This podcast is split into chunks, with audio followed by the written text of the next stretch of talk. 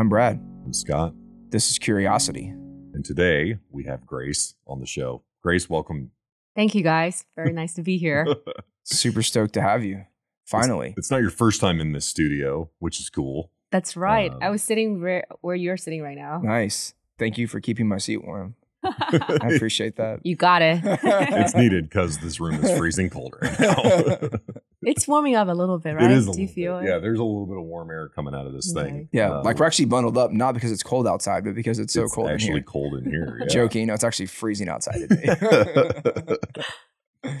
awesome. Uh, well, Grace, like uh, we just like to jump right in and just sort of like get to know like curiosity's role in your life, and you know the whole kind of philosophy here on the Curiosity podcast is around like rebellious optimism and just sort of like all the things that like make you human. And so uh, we know that you spend your time doing lots of cool, kind of different, interesting things.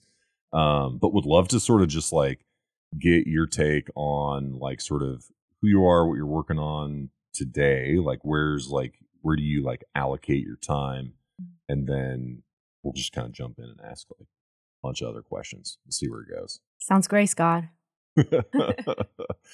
so like what's the? i mean uh i don't want to call it like a day in the life question but i'm just like sort of like you wake up in the morning like what gets you out of bed like what are Mm. some of the things that like really motivate you Well, I have two identities. I work for an energy company, but at the same time, I'm a mother. So in the morning, it's usually my kids waking me up. Um, their school starts at seven ten, so Oh. I drop them off at seven o two. Like leaving my house, I'm Oh, wow. very, as a mother, I have to plan. Uh, what gets me out? I truly enjoy my job as well.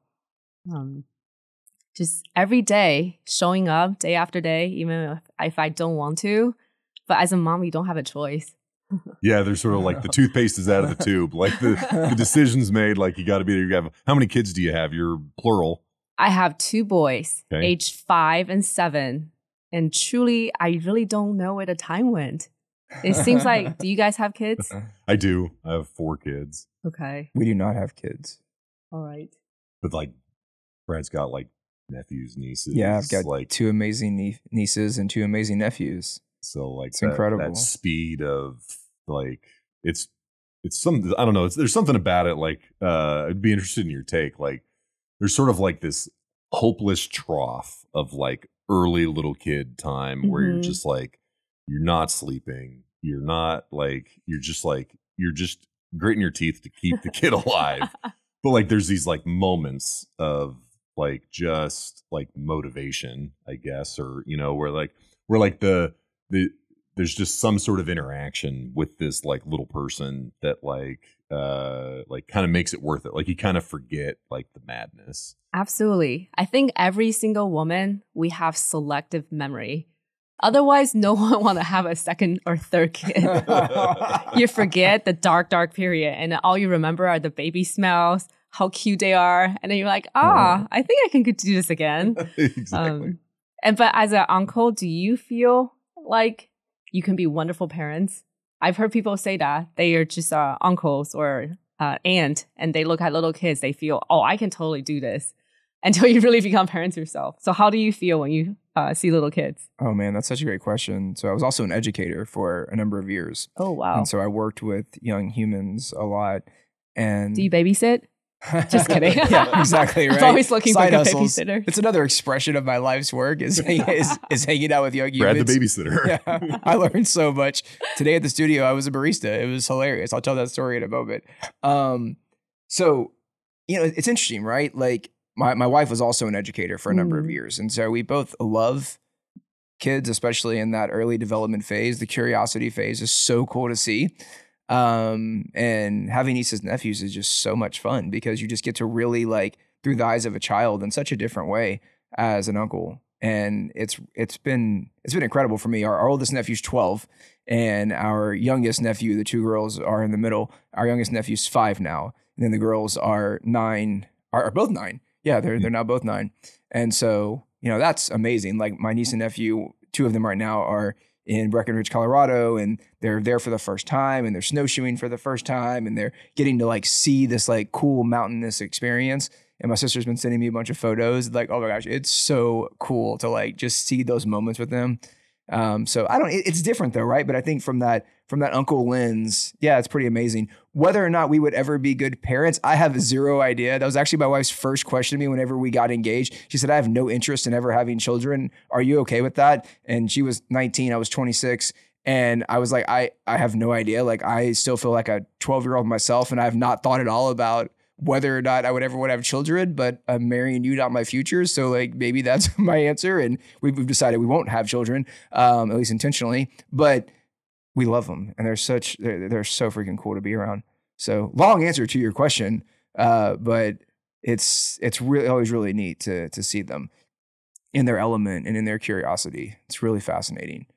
It's just kind of like a funny. I always joke, you know, we've got four kids. I always joke that my ideal number was three and a half. Like, uh, you know, if I could, uh, uh, but like, uh, we've got three girls and my youngest is a boy. So like, he came on the scene and like totally shook things up. Like, kind of same gender in a row. You've got like a routine. You've got hand me downs. You've got kind of like a little bit like kind of what to expect. Um, but I don't know. I'm the oldest of eight kids, so I grew up. You know, my sister was born when I was 17 months old, so like I've been around like kids sort of my whole life, and I'm also the oldest grandkid on both sides of the family. So I've like 50 something like cousins that are like all First young- cousins? all younger than me. Oh, Yeah, you're like my mom because I think she has like 45 first cousins or something crazy. that's what It's I've lost track. But like, Yeah. there's uh, my mom was one of ten, and my dad was you know one of four or something. They all have a bunch of kids. That's wild. uh, That's so really cool. family reunions were like really weird for me, but. Um, Wait, why were they weird? But just because like I, I have an like I've got an uncle who's nine months older than me, for example. Oh, wow, yeah, that's like, pretty I would, wild. I would like sort of like my gravitational pull would like be with like my With your and uncle. uncles versus like Mm. with my cousins because like they were all like Yeah. little kids. My gravitational pull as a young human was being with the adults, but not because we were close in age. I just got so bored with kids my age because like I wanted to like have like deep philosophical conversations, and they just like wanted to play, which I liked playing too. But I'd get bored after a while, and you'd find me at the table with the adults, just like hanging out the whole time. That's because you're an old soul. I think so. Mhm. Yeah. So I have to ask you because obviously you have two young humans, and curiosity is most alive in young humans. Like, what's some of the cool things that you see them like most curious about today? They're curious about anything. And I have to constantly remind myself that they are not annoying. You got to take the time to answer all Huh. their questions. So Alex came home the other day with a paper airplane. He was holding it proudly and he said, Mom, I got my first love note. So if you open the airplane, inside there's a little poem. Um, it says, Roses are red, violets are blue. You're handsome and I love you. That's incredible. Well, I'm really proud. He's in first grade and he got a girl who can write. Yeah. Step step. And she's a poet, And she's a poet. which is amazing. Now, girls don't have cooties yet, or they already had cooties, or they don't have cooties anymore. Maybe that's like a thing of the past. Oh, he respects women because that's how I taught him. Good. Yeah. I love Um, there are yeah. three girls apparently have crush on him. Okay. So I asked him, out of the three, which one's your favorite? He says, Mom, I cannot answer a question like that. Oh, that's it. Yeah. Ladies love a gentleman, right? Like, that's good.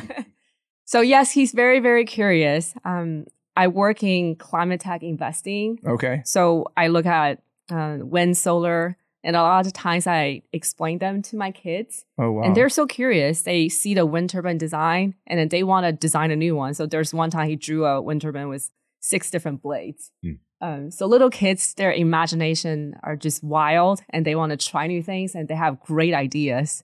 wow. Um, You know, that- that's so true. We uh there was once point a time I was a part of a really cool agency called 900 Pounds of Creative. And hey Steve.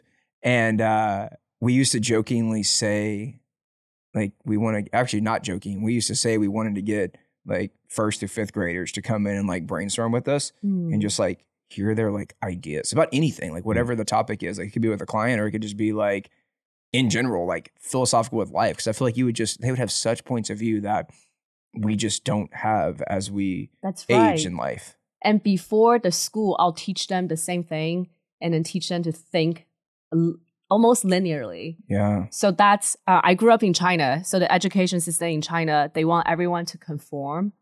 When I moved to the United States at age 13, I love the education system here. Wow. You actually have electives. yeah. You actually get to pick um, what you want to study. And they promote individuality and creativity. Yeah. It's different than what I experienced in China. That's really cool to So- hear. As an educator, I guess I, I wonder what you see in school. Do you see different styles in teaching?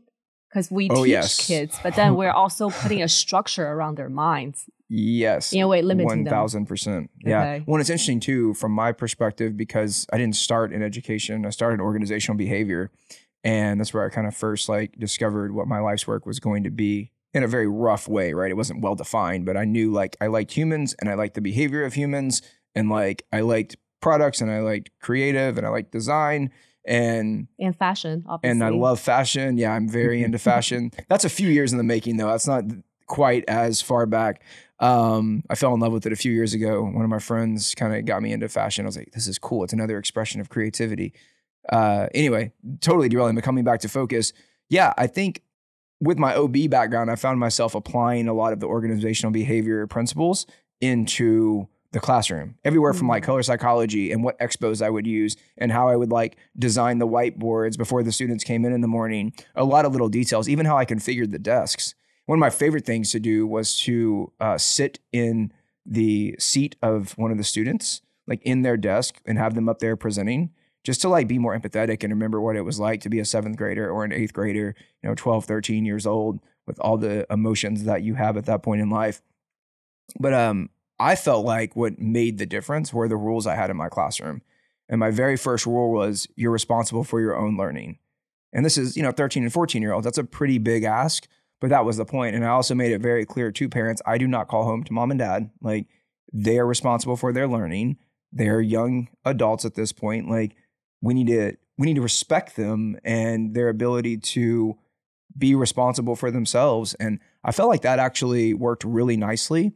Um, and I, I didn't force my kids, my students, to do anything. Like I remember I had this one young man. He came in one day, and poor poor guy. He was a twin brother, and so the the way that the school was, they wouldn't allow like the twin brothers to be in the same classroom.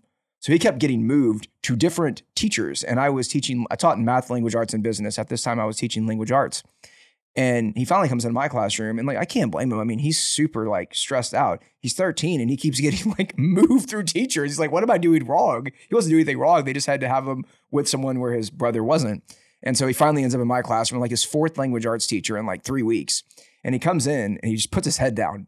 And I walk over to him. I'm like, you know, hey, so and so, like, how's it going? You know, welcome to the class. Like, Mr. Versace, really excited to meet you. Um, you know, here's kind of how the class works. He just like looks at me and puts his head back down. And so I'm like, you know, okay, cool. And so I go over, get a piece of paper for him and a pencil. He didn't have any supplies. It throws him on the ground. And so this goes on like three times. Like he just like he wasn't into it. So I was like, He's okay. not engaging with. Yeah, I was all. like, I'm gonna just give him some space. So I gave him hmm. some space. I decided to move him to a different seat where he was a little closer in the classroom, but very subtly, so he didn't feel like I was, you know, putting him on the spot. A few days later, and within like a week, he was totally engaged. He was all about it. I just gave him some space and grace just to like, you know, figure it out for himself. And he mm-hmm. realized everyone else was learning and they were having a good time. And like, it was a cool, I'd made, I made the class pretty fun. And, you know, within a week, like he was all about it. And I, he actually followed that class to eighth grade. And so I also taught him in eighth grade. I taught him business and it was amazing. Like he was, he changed so much. And I think, you know, kind of what you were asking about, like, I think for education to work in its current form, we need to modernize, we need to close the digital divide. There's some very real things that need to happen.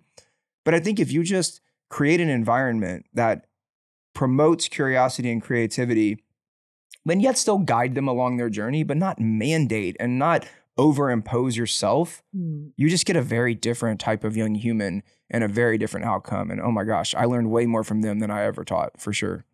I couldn't agree more. I think there's a very specific style of parenting, helicopter parents. Hmm, I'm the opposite of that. that's so cool. I want the kids to have ownership and skin in the game. Hmm, And when it comes to learning, we go to the library a lot and they we borrow the books that they're interested in. wow. Um, I totally relate to what you just said. Yeah. Like the kids, you're responsible for your own learning. Yeah. Mm. So, so with y'all both being parents, I have a question maybe for both of you. Mm. Sky was listening to a podcast the other day, and this is going to like just go straight to the core of your humanity, and that's kind of the intention here. Um, and she said that in the podcast, it was talking about the parental role, kind of that helicopter versus not helicopter. But specifically, what it said is, I guess in the simplest form, we live vicariously through our children. And what they were saying is, like we as adults superimpose what we want them to be on them at the youngest of ages and what we think good looks like for how they're going to contribute to society later on to the point where they may or may not ever have a choice to truly discover their own identity because the formative years are so critical. And instead we could kind of steward them and guide them like you're saying along their journey without it being too much about us as adults. And i'd be curious like how do y'all handle that as parents Yeah, you know, uh, a handful of things come to mind. One, there's sort of like uh, I probably picked it up in like a TikTok reel or something. There was sort of a like pediatric psychologist kind of talking about uh, that humans are born with like 400 personality traits, and that like sort of how those traits are expressed obviously is like influenced by a whole variety of things but in a lot of ways like are not influenced. It's just sort of like come into the world with like a, a, a trajectory and that parenting therefore is shepherding.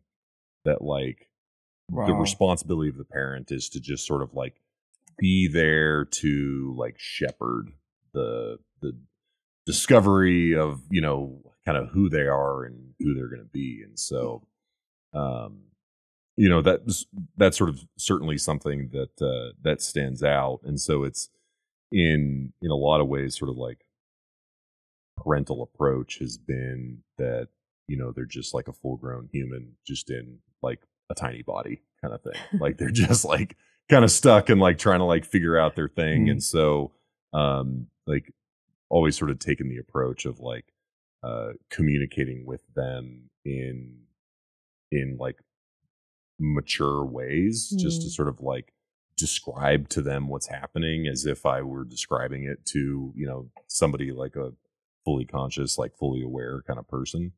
And wow that's really cool it's uh it's hard to do because it doesn't it doesn't get reciprocated, especially in like the early days. But like huh noticed it in like how I, I argue like my kids are like pretty articulate for like their age because in a lot of ways they like hear words that uh you know they might m- might not have gotten exposure to in sort of the early days. So that's like a couple of thoughts that come to mind. Mm. that's really fascinating grace what about for you So for me, I guess let me go back a little bit. Um, so where I grew up in China, the culture difference, why your all your hopes and dreams goes into that kid, why people are super focused on that one kid. Um, it stems back to the policy one child policy. yeah, for Sure. And in China, multi generations live together. So if you think about it, one kid, two parents, two set of grandparents, you have six people hyper focused on that one kid. wow And since you only have one child, of course, all your hopes and dreams goes into that one child. Everyone's hovering around uh, that child, and there's a lot of love, but at the same time, on the back end, is a lot of pressure. yeah And in China, the competition is getting very fierce. So they are worried the child, how does that child compete in the future? So at a very early on, uh, early age, they will sign that kid up for all the extracurricular extracurricular activities in addition to normal school. And it's all about getting into the best school. There's so much focus on academics. So because of all the society pressure, the gener- multi-generation living together, so much attention on one child, there are a lot of pressure on that single child. So the policy now has relaxed a bit because everyone in China wanted boys. So now there's a shortage of women. So now they have moved away. You can have a second child, and they're thinking about opening it up to have a third child. cool i was about to ask you if because I, I had heard it was lifted Yes, but I, I didn't know it was only two now i thought it was kind of like no longer a policy but it still is uh, it's you know a sliding scale. Okay, it's okay. not. so it's not a Um, hard line like it's it not a hard was. line. But then the culture, wow um, because it's so competitive, yeah many people, my cousins included, they choose to only have one because it's oh, you can put more resources into the one. I mean, just being, I mean, obviously not from a human perspective, but just being very objective. Like you can, you can put all resources in one or Mhm. split the resources and maybe not have the same outcome that you're hoping for. Exactly. Wow. They want the best for that one it's, a- child. it's calculated. yeah, it's by and choice. Very sound. Well, Well, and and the momentum of those policies Mhm. like couldn't just be you can't just flip that off. It's just like it's ingrained culturally. Yeah. That's right. That's right. Well, and look at Eastern philosophy compared to Western philosophy. It's like sound versus a bit hasty. I mean, we're very like instant gratification. Everything has to be right now. We think in quarters. I mean, not necessarily in China, but in Japan, I mean, businesses do 100 year business plans. I don't know if China does the same thing or not. I've, I've worked more with Japanese companies in that sense. But I mean, it's, it's, it makes so much sense. Like, why are we uh, as a capitalist society always so freaked out about the next quarter or even the next day? so it, there is a very much a long term thinking. Love that. it's not unusual for a family to put all their resources towards the child, thinking that child is going to carry on the family name, honor the family name, get a great job, and elevate the whole family to a higher status. Yeah. Very long term thinking. And so there's a lot of sacrifices made on Wow. the parents, Wow. and their identity is very much this is my future. yeah. Um, and then if you compare that to parents in the United States, where we live, and I really like the way we think about. Um, well, first of all, we have many children, so more eggs in a basket, right? Yeah. Less Yeah. pressure per child. Yeah. Sure. Um, and point. here, they very much promote you're a person first, and then you're a parent. Mm. And I Yeah. absolutely agree with Yeah. that. I think you got to take care of yourself so you can be a better father, better mother to your children. Yeah. Um, It's interesting because one of the things that sort of comes to mind Mm. uh, is sort of that moment that you bring your first child into the world is sort of you shift from living for yourself to becoming responsible of sort of how it's said of being memories for your kids and sort of like that that like generational pivot then becomes like an awareness that like you're you have an expiration date and like this this small human is like the time capsule that's sort of like going to carry you forward and so like you're you then are you're you your whole purpose then shifts to becoming a memory for your kids You're absolutely right. I remember it being life changing, and you start noticing little things in life you didn't notice before. Hmm. And I think it makes you change your behavior too. You Hmm. want to do better because now you're a parent. You have to set example for your children. do you remember it's- it- feeling that? for sure and it's funny that like the toolkit that you draw on is your parents That's you know like right. sort of your experiences with your parents and so like that toolkit that's why it's hard to like not propagate like generational or like family norms or behaviors because it's sort of like all of a sudden you're like have to pivot to this toolkit and it's like man i sound like my dad like why That's right. like how do i how do i make sure that i'm like bringing more sort of to the table but anyways i wanted to it's just sort of interesting that in that sense it feels more pronounced maybe in sort of the chinese culture where you've got multiple generations that have Mhm. sort of like a focus on like pouring kind of their their culture and norms and resources and expectations sort of into that next generation uh it's pretty fascinating It's really interesting too. Like I, I almost wonder y'all's thoughts on this as well. Like, how do we kind of help as adults? How do we help young humans, and how do we help ourselves rather help young humans like be excited about curiosity? Because I think sometimes curiosity as a young person, especially, can manifest it manifests itself in many ways. Sometimes it can be a bit annoying, right?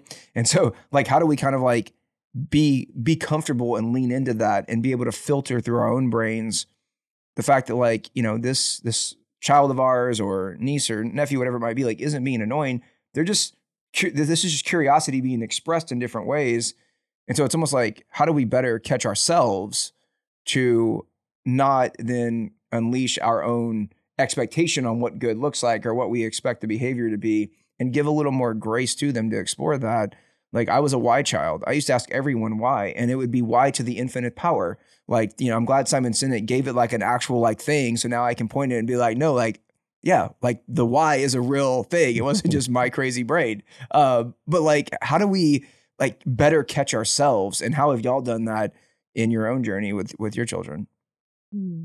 I think there are three things I try to do. So, first one, just like you said, be patient. Because they could ask you a question when you're super busy, but cannot I cannot think my kids as annoying, even though I do sometimes. I try to stop myself. So really give them some time. And and secondly, it's Like, to like be intentional almost. yeah, you have Yeah. to be intentional and be in the moment because it's so easy to brush away a child. It's so easy They're little, they're little voices. It's so easy to do that. But I catch myself and I really listen to what they're asking. And two is to hear from their perspective.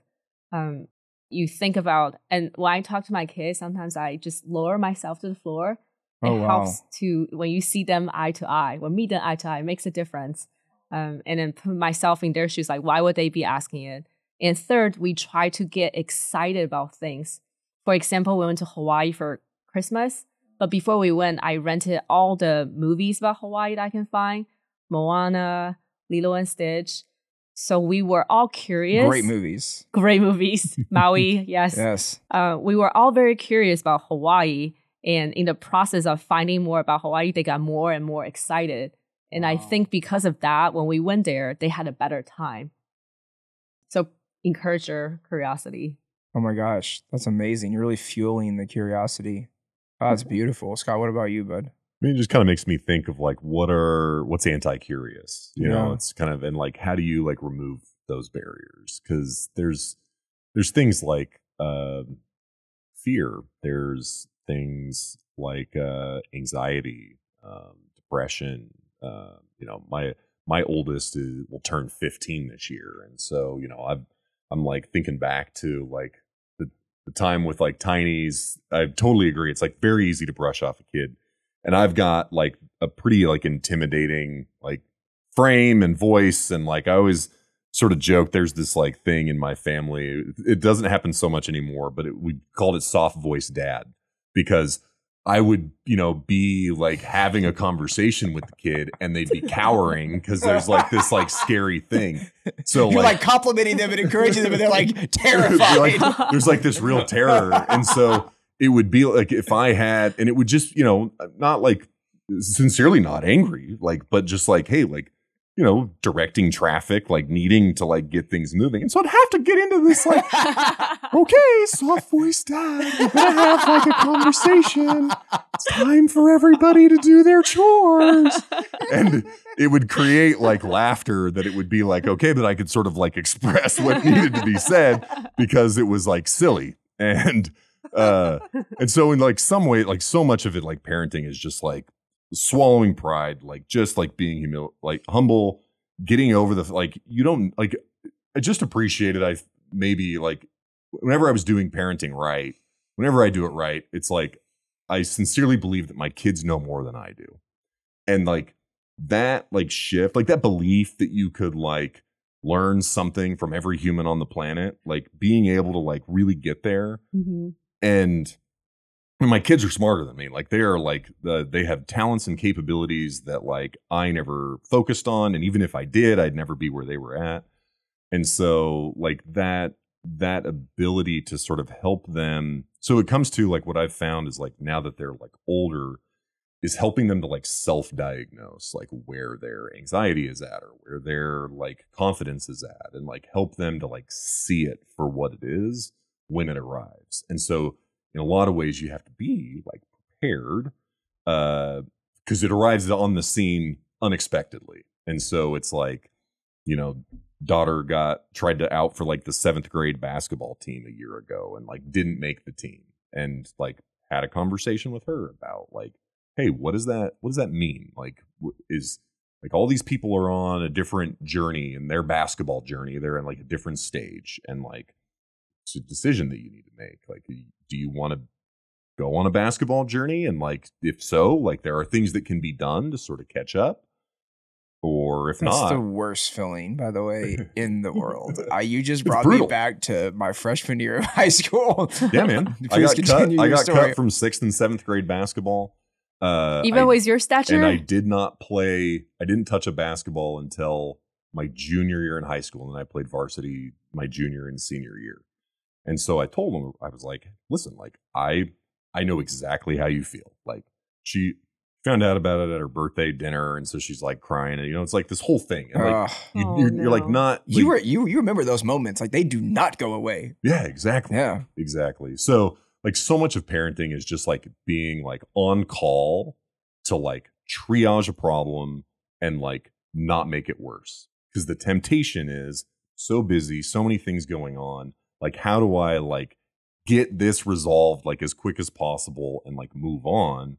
And a lot of times, like, I mean, there have been times where I just walked into my daughter's room and just sat in the corner and just like didn't say anything. And she's just sobbing on her bed or like, you know, like just having, and so just demonstrating like presence. Yeah. And that's like, that's not like, it's in some ways it's easy with a little kid because it's like they're crying, you just hold them and you just kind of like hang out. You can sort of like pretend, like you can multitask, you know, like watch a movie while you're holding the kid.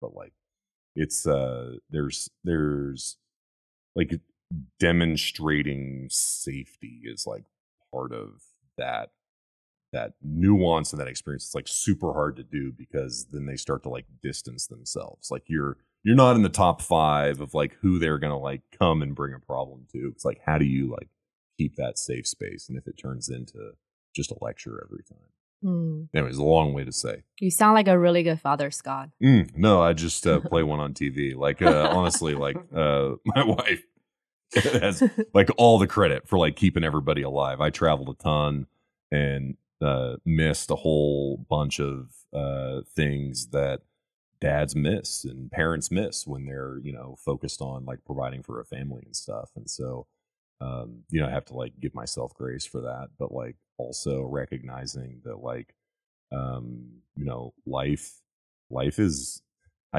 this is funny. I was I was my kids came back from a thing and it was like nine o'clock at night and they needed to do their chores and they were all like dad it's like nine o'clock i need to go to bed blah blah blah. And so i was just like rolled up sleeves and like helped them. Like they need to like unload the dishwasher. So here i am unloading the dishwasher with them. Hey and like my daughter was complaining as we were loading the dishwasher one's responsible for unloading one's responsible for loading.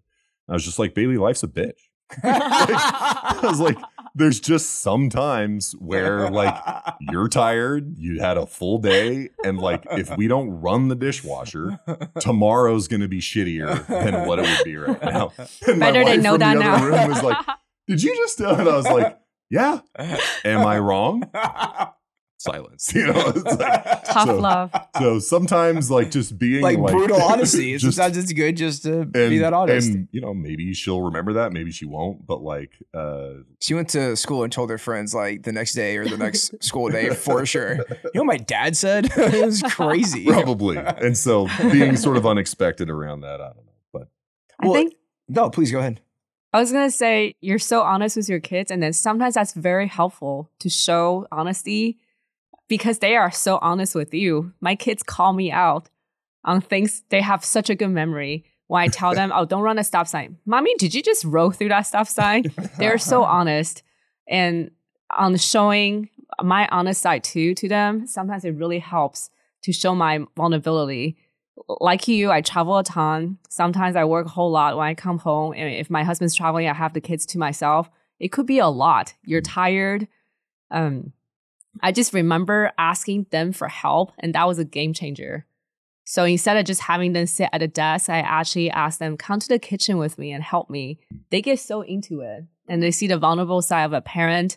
They're little, but they understand a lot more than we think. the sensitivity to like authenticity and like and and like the just the challenges that like humans face. Like they know like when you're stressed or like when something's going, they like feel it. And so it's That's like, right. how do you like de-escalate you know the emotions so I'd, i mean i'm curious grace like you'd kind of like touched on it briefly it's just sort of like how do you what are some of the things that you do deliberately in those like two personalities that you described or kind of two versions of yourself as like mm-hmm. a mother and like someone who's driving a career like what are some of the things that you do to like keep that the like parts of that for yourself you know like that are focused on like you as a person and as a parent uh, uh versus sort of like being you know have like the, the the demands and requirements that sort of come with it like what are some of the be interested like what are some of the things that you do to like balance that Sure.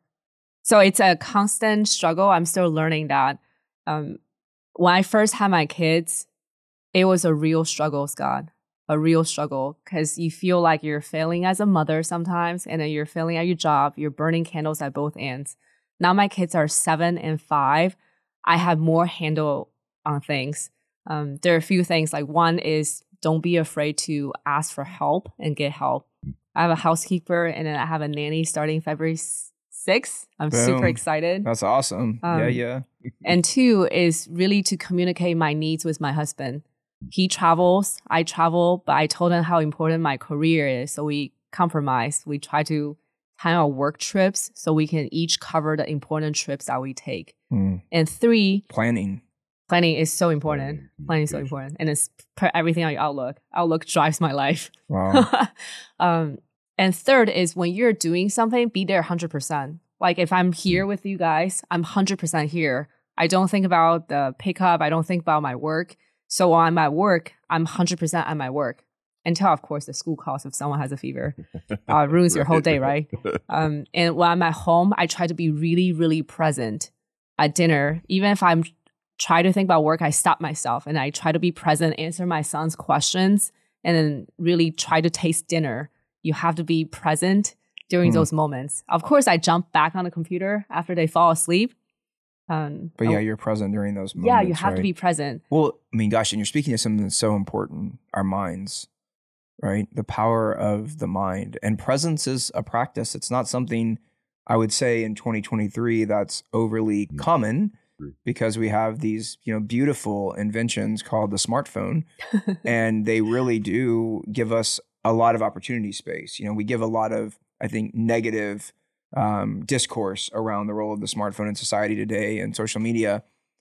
There's also a very positive side to it as well. And yeah, there's some very real aspects. There's there's addictive behavior. You know, there's not being not feeling present. Um, there's instant gratification and the overstimulation that comes with that. There's also like an incredible amount of access and exposure that comes with it as well. But whether it's beneficial or maybe less than Austin sometimes in our humanity, no matter what, it's stealing our presence. And so Mhm.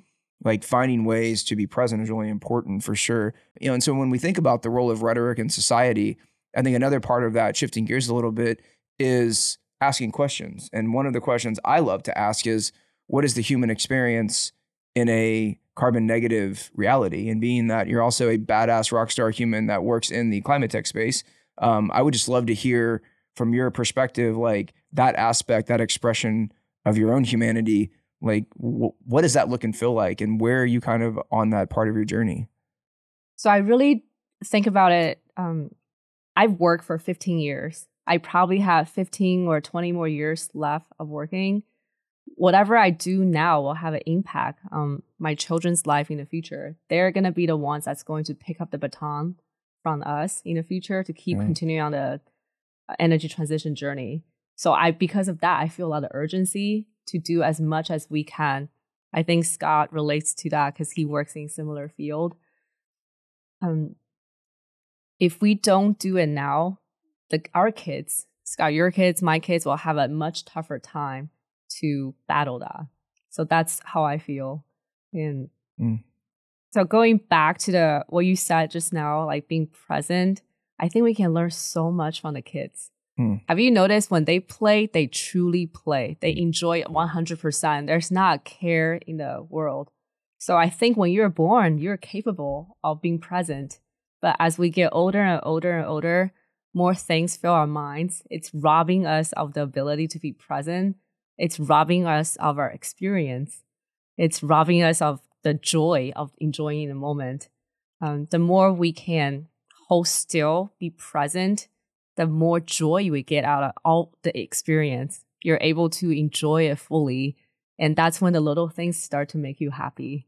Mm. Do you notice that? yeah It reminds me of uh, what they It's so say: true. anxiety is living in the future, and depression Yes. is living in the past.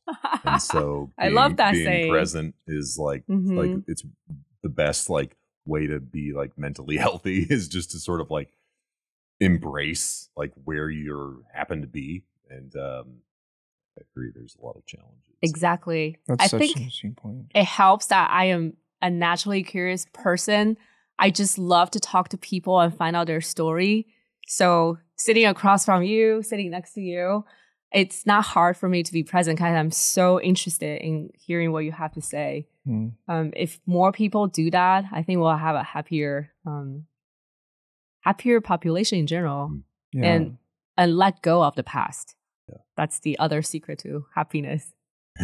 exactly that's a really good point in that like what got you like interested? I mean, like the motivation to do what you do for your day job today, like that. It's a it's a beautiful, like altruistic, like kind of perspective. Like, how do we like lay a foundation for kind of that next generation?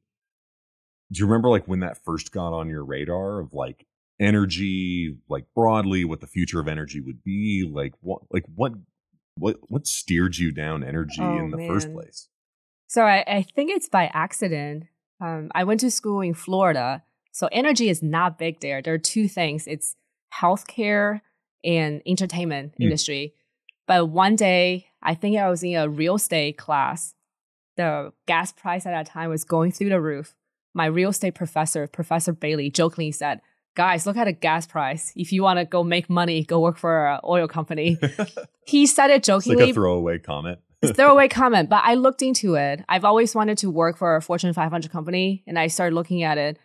Top energy companies, they top the rank of the global Fortune 500 list. So I applied to Shell, Chevron, Exxon, BP, everyone, the majors. Um, so I think it's more an accident how I got into the energy industry. But once I got here, it's truly the values my mother instilled in me from a small child. That's that got me care about the planet, care about people. So now I get to marry the two. It's pretty incredible. I love Um, that. as we're kind of now transitioning into maybe pun intended um, with energy transition as we're now transitioning into this kind of like clean tech energy transition part of the conversation like how like what do those expressions look like and what are some of those infinite ambitions that you really believe in advancing with within the clean tech space and like what needs to be true Well, Brad, that's a really good question. I think there are, let's let's describe it as a triangle. Um, the top you have technology that has to happen. I'm talking about technology that hasn't been invented yet, technology that's been invented that's still at university, and technology we're trying to commercialize right now. And then the other um, point of the triangle would be the capital. So it could be capital, venture capital, could be growth capital, um, could be government grants. So that's the the other part. And then the last piece of the triangle, um, I believe some government policy would need to make that happen. But to tie it all together, you know what's at the center? People. Hmm. People will have to really come together and work together and pushing the same direction. Man i'd just be so curious like where do we even start? Well, that makes the two of us. It's a big question. yeah. Um, it's a really really complex world. So i look at bits and pieces related to the work i'm doing. Um, recently i've been looking a lot at batteries and battery recycling. Um, wow.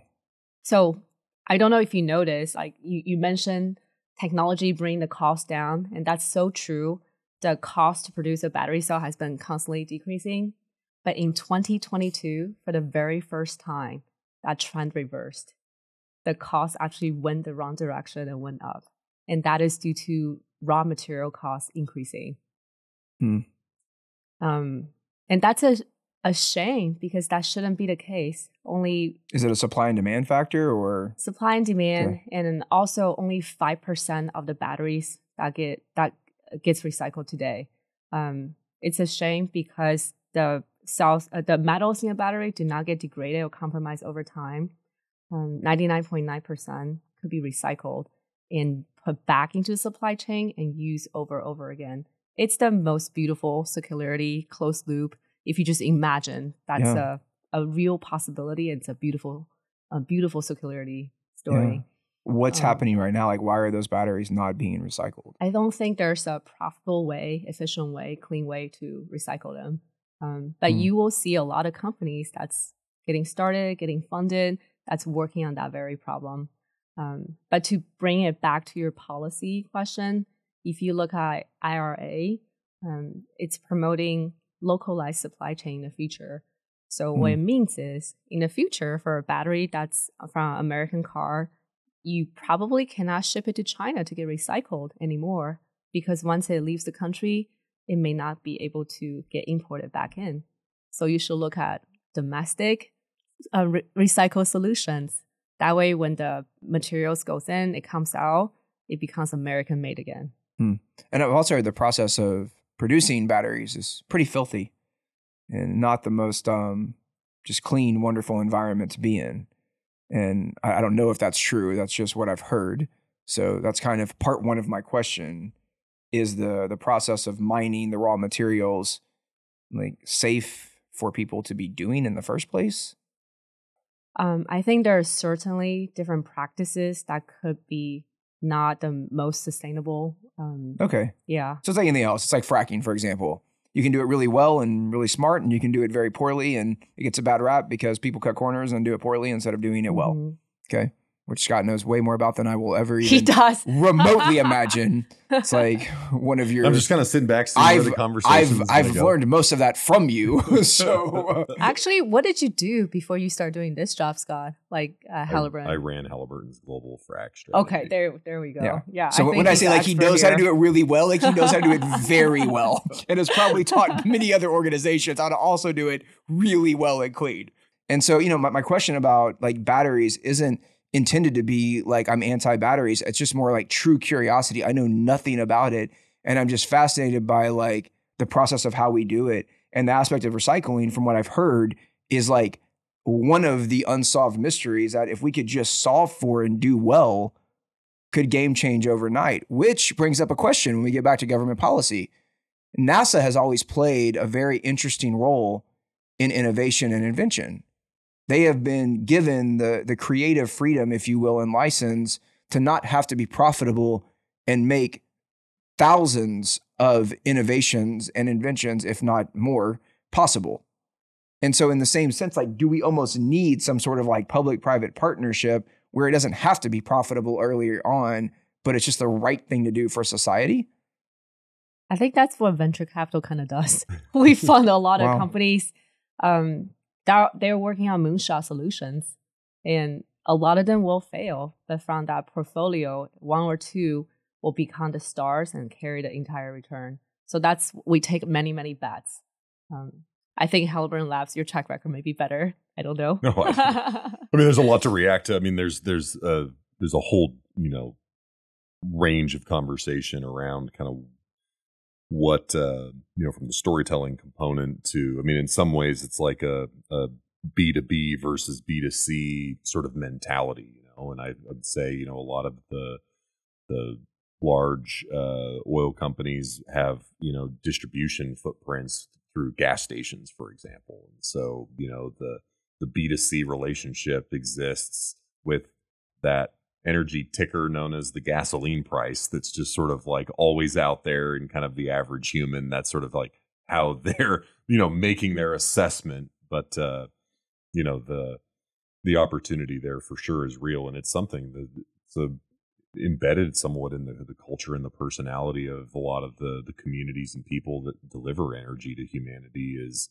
is a humility and just like a sleeves rolled up kind of approach and so it's just a little bit of like that you know you have conversations with people that are literally at the well site doing that kind of work and they know that they're delivering energy security to the US or to you know to people around the world and that access to electrons is directly correlated to quality of life and they just have a like a, a humility about it and so i think that that's that's absolutely changing It's- and it- and it's not only has sort of humility, it's- out of They're almost villainized in certain Well, parts of just the US alone. And That's because it's political, and that's because energy access is a is a super political topic. Like there's there's there's nothing more like geopolitically relevant than energy, and so in, in, the, convers- past century, at in least. the Yeah. well, in the it's ever No, the past like, couple centuries. I mean, it's ever you go back in Ever. humanity. It's human like history. the access to Fire. energy, whatever you want to Yeah, call it. If the access to fire, which weren't you telling me that, like, 10%? if it's you know whatever it is. Like, yeah, weren't you telling me 10% of